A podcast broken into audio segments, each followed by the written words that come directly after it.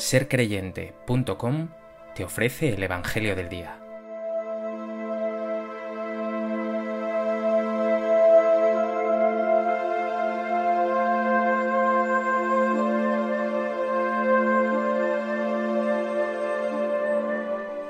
Del Evangelio de Mateo. En aquel tiempo, uno de los doce, llamado Judas Iscariote, fue a los sumos sacerdotes y les propuso, ¿qué estáis dispuestos a darme si os lo entrego?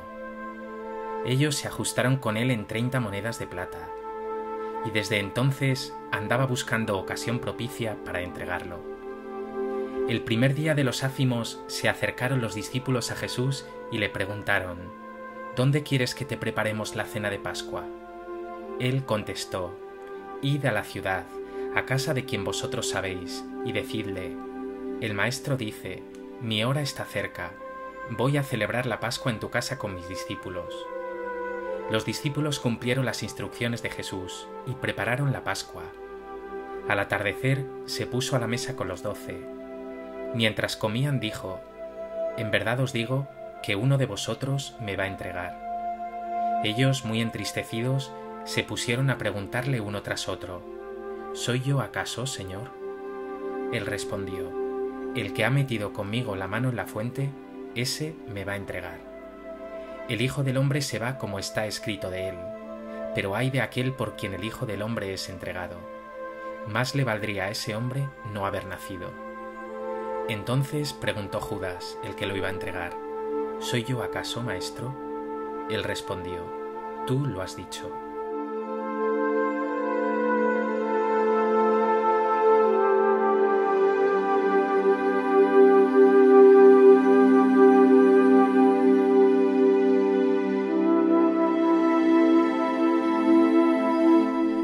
Miércoles santo.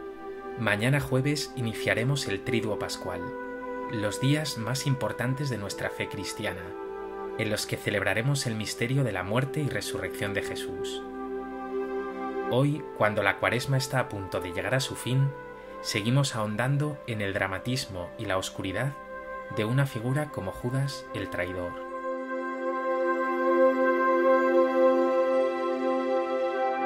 A propósito de este miércoles santo y del Evangelio de Mateo que nos ofrece, me gustaría compartir contigo tres reflexiones. En primer lugar, quiero que te fijes en Judas. Era el administrador del grupo de los doce, así que tenía cierto liderazgo en el grupo, e intuimos, por su sobrenombre Iscariote, que se trataba de un celote, es decir, uno de esos judíos celosos de la ley que esperaba con ansia la liberación de Israel y que incluso era partidario de la lucha armada. Lo más probable es que Judas se sintiera decepcionado con un Mesías como Jesús, que hacía obras admirables, pero que estaba sin embargo dispuesto a dejarse apresar, condenar y crucificar. Pero además de esta decepción y de esta obstinación, ese corazón de Judas estaba lleno de ambición. El texto nos describe una escena lamentable. Fue Judas a los sumos sacerdotes y les propuso, ¿qué estáis dispuestos a darme si os lo entrego?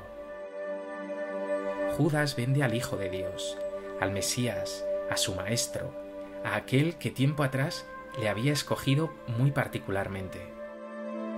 Y además vende a Jesús por 30 monedas de plata, un dato muy significativo, porque nos dice esto el libro del Éxodo en su capítulo 21 si un buey acornea a un esclavo o a una esclava, se pagará a su dueño 30 monedas de plata. Es decir, 30 monedas de plata es el precio de la vida de un esclavo. Obviamente, la vida humana no tiene precio, pero al mismo tiempo es un precio irrisorio y un insulto a la figura de Jesús, que es prendido como un esclavo, como un bandido, y será crucificado como un malhechor, como un maldito. Pero hasta este punto llega el despecho y la avaricia de Judas, que además, en su desesperación, acabará ahorcándose. Mira ahora en tu interior. ¿Hay también en ti avaricia y deseos desordenados?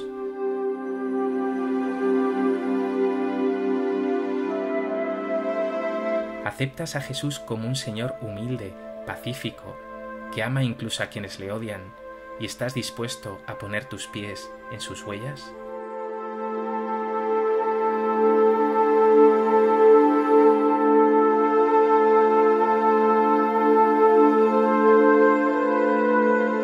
En segundo lugar, y quiero insistir de nuevo en ello, Jesús luchó la amistad y la conversión de Judas hasta el final.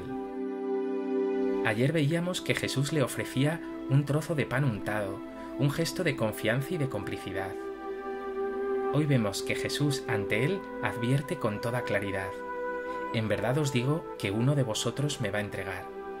Todavía más, hace hincapié en la gravedad de lo que ese hombre va a hacer, hay de aquel por quien el Hijo del Hombre es entregado, más le valdría a ese hombre no haber nacido. Y todavía algo más.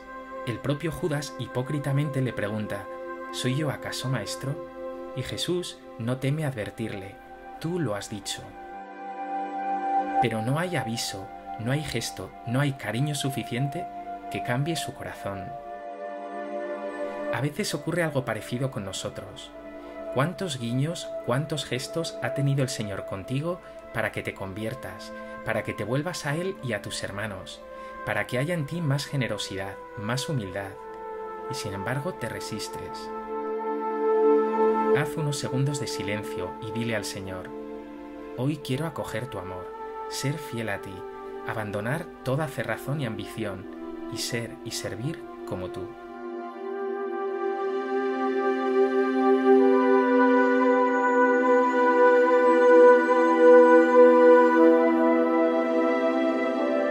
En tercer lugar, una última reflexión.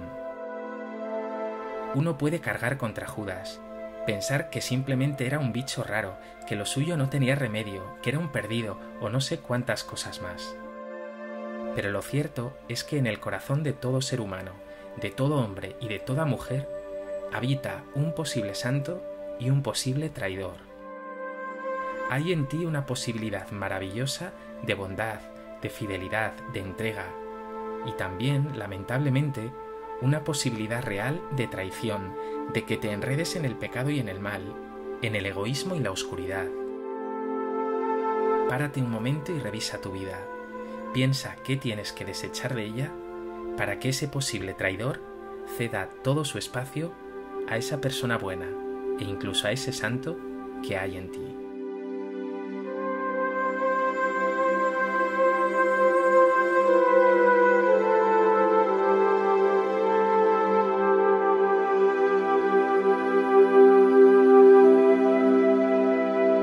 Pues que este Evangelio te lleve a abandonar toda oscuridad y a dejarte transformar por las palabras y gestos que tiene el Señor contigo. Él quiere, aun en medio de tu debilidad, que seas de los suyos, que camines siempre a su lado. Señor Jesús, yo también como Judas te he fallado. Muchas veces me resisto a tu amor, a tu gracia, y me dejo llevar por los intereses y valores del mundo haz que estos días santos hagan de mí alguien más semejante a ti.